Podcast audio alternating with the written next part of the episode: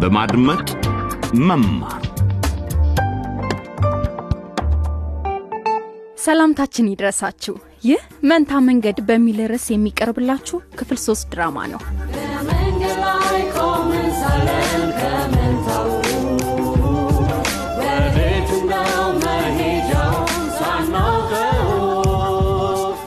የዛሬውን ጭውውት ከመጀመራችን በፊት እስቲ እስካሁን የነበረው መለስ ብለን ቀኝ ምህረት ሙላቱ ከዳንኤል ጋር የግብረ ስጋ ግንኙነት ከፈጸመች በኋላ ማርገዟን አውቃለች።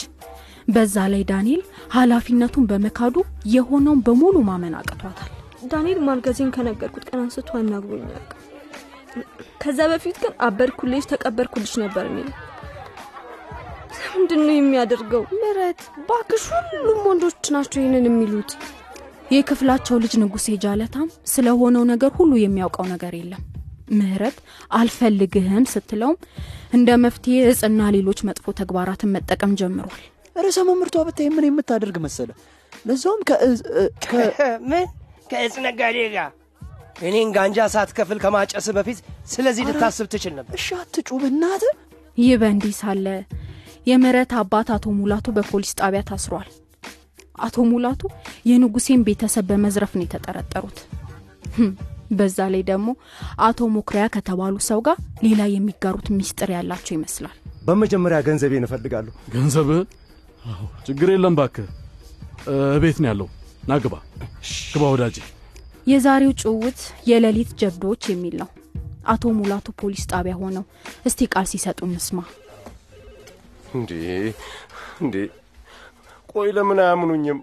ነገርኩ እኮ ፖሊስ ጃለታ ሲዘርፍ እኔ ከእሱ ጋር መስራት አቁሜ ነበር። እንዴ በትክክል ይህን እኮ ነው የምለው አቶ ሙላቱ።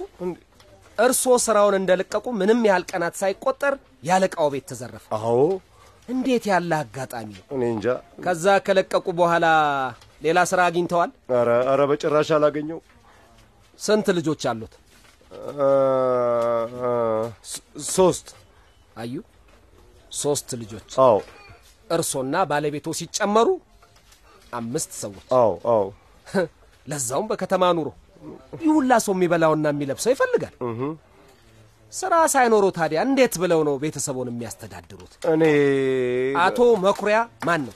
እንጂ የምክር ቤት አባሉን አቶ መኩሪያን ከዚህ ጋር የሚያገናኘው ነገር እኮ የለም እንዴ ጌቴ። እንደዛ ከሆነማ ለምን ባለቤቶን ከእሱ ገንዘብ እንድትቀበል ላኳል? እንዲህ ያደረግኩትን የስልክ ጥሪ ሰምተዋል ማለት ነው እንዴ? እንዴ ቆይ ለመሆኑ ህጉ ይፈቅዳል እንዴ ይህንን? አቶ ሙላቱ ነግሬዎታለሁ፣ እዚህ ምንም አይነት መብት የሎትም። ቢያንስ እውነቱን እስኪነግሩን ድረስ ወይ ጣጣ።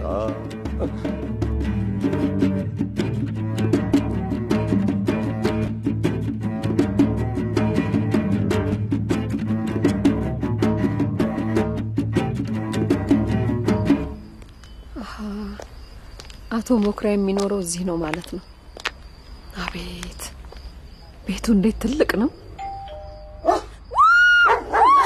ወይኔ ኧረ ውሻው ውሻው ሊገለኝ ነው፣ ድረሱልኝ! ወይኔ ወይኔ ሳልሳዊ ወይኔ አንተ ውሻ አረፍ ብያለሁ።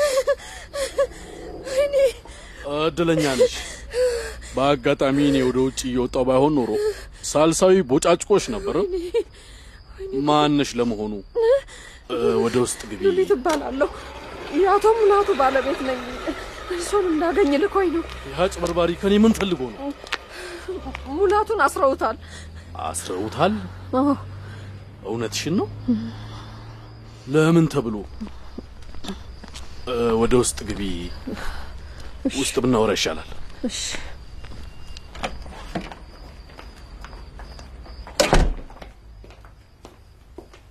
ተቀመጭ። አሁን ባለቤትሽን ለምን እንዳሰሩት ንገሪኝ። የበፊት አለቃውን የሆነ ሰው ዘርፎታል። አሃ ይጠረጥሩታል፣ ግን እሱ ሌባው አይደለም። እና ወደዚህ የመጣሽው ይሄን ብቻ ልትነግሪኝ? አይ አይደለም። እም፣ ልጆቼ ተርበዋል፣ የምንበላው የለንም እና ለባለቤቴ ስነግረው እሱ ይረዳሻል ብሎኝ ነው ወደ እርሱ የመጣሁት። ስሚ፣ ስለ ሕፃኗ ከሆነ የተጠየቅኩትን ክፍያ ሰጥቻለሁ። ጠቅላላ ገንዘቡን ከፍየዋለሁ። እናንተ ሰዎች ለምን እንደማይገባችሁ አላውቅም። ውል ውል ነው። እንዴ የምለውን ሰምተውኛል? ሕፃኗ ይ- የምን ሕፃን ነው? ያመጣልኝን ሕፃን ነዋ። ስለ ህፃኗ የማውቀው ነገር የለም እንዳትይ። ወይኔ ልጄ፣ ወይኔ ህፃኗ ልጄ። ሙላቱ ልጄን የሸጠለት ሰው አንተ ነህ? ልጄ መልስልኝ፣ ስጠኝ ብያለሁ። ልጄ መልስልኝ አንተ ሰውዬ። ቀላል የማይባል ገንዘብ ነው ለህፃኗ የከፈልኩት። በዛ ላይ ያሉሽን ልጆች እንኳን የምታበያቸው የለሽ። ወይኔ እድሌ፣ ሂጂ ሂጂ ከዚያ አልሄድም። ልጄን ስጠኝ። አዎ አዎ፣ ወይኔ እሷ ራሷ ናት። ወይኔ ልጄ፣ የኔ ልጅ ናት። አዎ ወይኔ ልጄን ስጠኝ። ሂጂ ውጪ። ወይኔ ውጪ። አታስረኝ። ሁለተኛ ድርሽ እላለሁ ብትይ ውሻውን ሳልሳዊ ነው የምለቅ።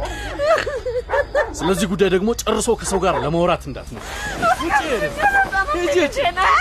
ልጄን ልጄን ልጄን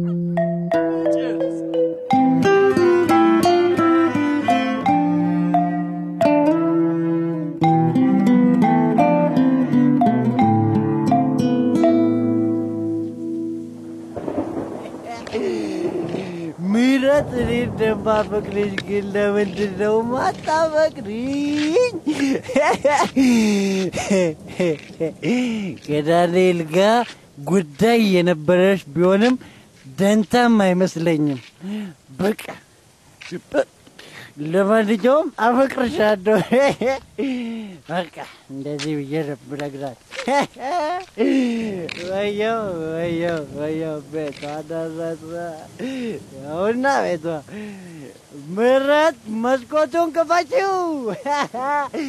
ምህረት ምህረት፣ ወይ መብራቱን አበራችው። እኔ ነኝ ንጉሴ፣ አበባ ይዤልሽ መጥቻለሁ። አበባ አይ የኔ ቆንጆ የኔ ንግስት። ንጉሴ ንጉሴ ምን እያደረግክ ነው? አው ትግስት ሄይ፣ የኔ ጓደኛና የክፍል ልጄ ትግስት እስቲ ነይ ቀርቢ፣ ኧረ ነይ፣ ወደዛ ነይ፣ ሂድ። ነይ ቀርቢ፣ ይሄ ወደዛ፣ ነይ ቀርቢ፣ ይሄ ነይ ቀርቢ ጋንጋን እንጂ። ትሸታለህ። ምን ንጉሴ ሰክረሃል እንዴ? እኔ ከመቼ ጀምሮ ነው ደግሞ እንዲህ መጠጣት የጀመርከው? ጠጣው? ልታናግረኝ እንኳን ከማትፈቅደው ልጅ ጋር ፍቅር ይዞኛል። የትኛዋ ልጅ ከምረት ይሻለኝ። መስሎኝ ፍቅር የያዘ አዎ ከምረት ነዋ። ደግሞ እሷ ደግሞ እሷም ለእኔ የሆነ ስሜት እንዳላት አውቃ- አውቃለሁ። ከዓይኗ ማንበብ እችላለሁ። ወይ ጉድ! እንዴት ያለ ፍቅር ነው! እኔ ምልህ ግን የምህረት ቤተሰብ ተመልሶ ወደ ታንዲካ ጎስቋላ መንደር እንደገባ አታውቅም እንዴ? ምን ይሸታል ይሸነዳይ ደግሞ ውሸታም ውሸታም የኔ ቆንጆ ወጣቱ መርከበኛ፣ እኔም አፈቅርሃለሁ። ጠብቀኝ፣ የኔ ሚስጥር ወዳጅ። ይኸው ማረጋገጫ። ጠብቀኝ፣ እየመጣሁ ነው። ረገጅ መጥፋት አለብኝ ጠብቀኝ፣ እረፍ። አንተ ቆንጆ ሰካራም መርከበኛ፣ ቢያንስ እንኳን ለምን አበቦች ናስተላለን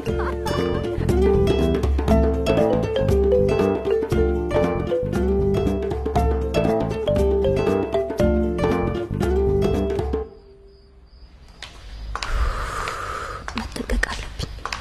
እድለኛ ነኝ ሰበኛው ተኝቷል። ያለዛማ በዚህ በሌሊት በፍጹም ወደ ወንዶች ማደሪያ መግባት አልችልም ነበር። ወይኔ እንዲህ ነው የሚያስፈራው። ጭር ብሏል። ያው ደረሱ። ማን ነው ዳንኤል ምህረት ነኝ። እባክህ በሩን ክፈተው። ዳንኤል እንዴ? በሌሊት ምን ታደርጊያለሽ? ስምንት ሰዓት እኮ ነው።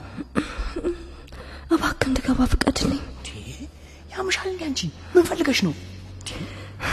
በፍቅር ሻበርኩ ስትለኝ አልነበር እንዴ? ዋ ታዲያ አሁን ምን ሆንክ? ይኸውልሽ ምንም የሆንኩት ነገር የለም አንቺ ግን በእርግጠኝነት የሆነ ነገር ሆነሻል አዎ ሆነሻል ስሚ ላላደርኩት ነገር ምንም አይነት ኃላፊነት አልወስድም አባቱ አንተ ነህ።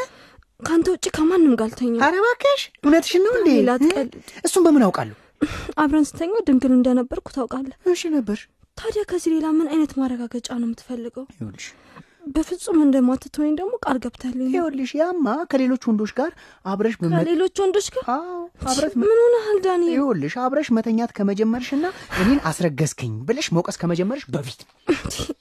እንዴት እንደዚህ ልትል ትችላለህ? አልኳ አልኩ እንዴ ምህረት የምነግርሽ ነገር ይህን ነገር ማስፈንጠር አለብሽ ማ ማስፈንጠር? አዎ፣ በአስቸኳይ ማስወጣት አለብሽ።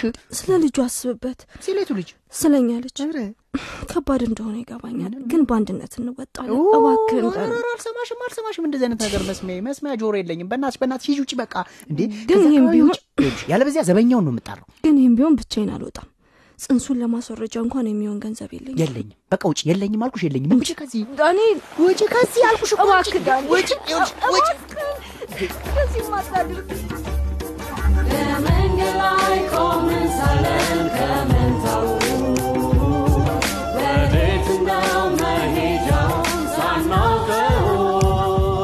ለዛሬ ያልነው የበማድመጥ መማር ጭውውት እስካሁኑ ነበር። ዳንኤል ለምህረት ሊላት የሚችለው ይህን ብቻ ይሆን? የሚቀጥለው ክፍል እንዳያመልጣችሁ። ይህንንና ሌሎችን ክፍሎች ደግማችሁ መስማት ከፈለጋችሁ ዲ ደብልዩ ዳት ዲኢ ስላሽ ኤል ቢኢ የተሰኘውን ድረገጻችንን ጎብኙ። እዛም ላይ አዲስ የበማድመጥ መማር የቪዲዮ ዘገባ ይጠብቃችኋል። መንታ መንገድ ላይ ያለ ትውልድን በተመለከተ ለየት ባለ መልኩ የተቀናበረ ነው። ይህ ብቻም አይደለም፣ የዳንኤል የተለየ አመለካከት አለበት።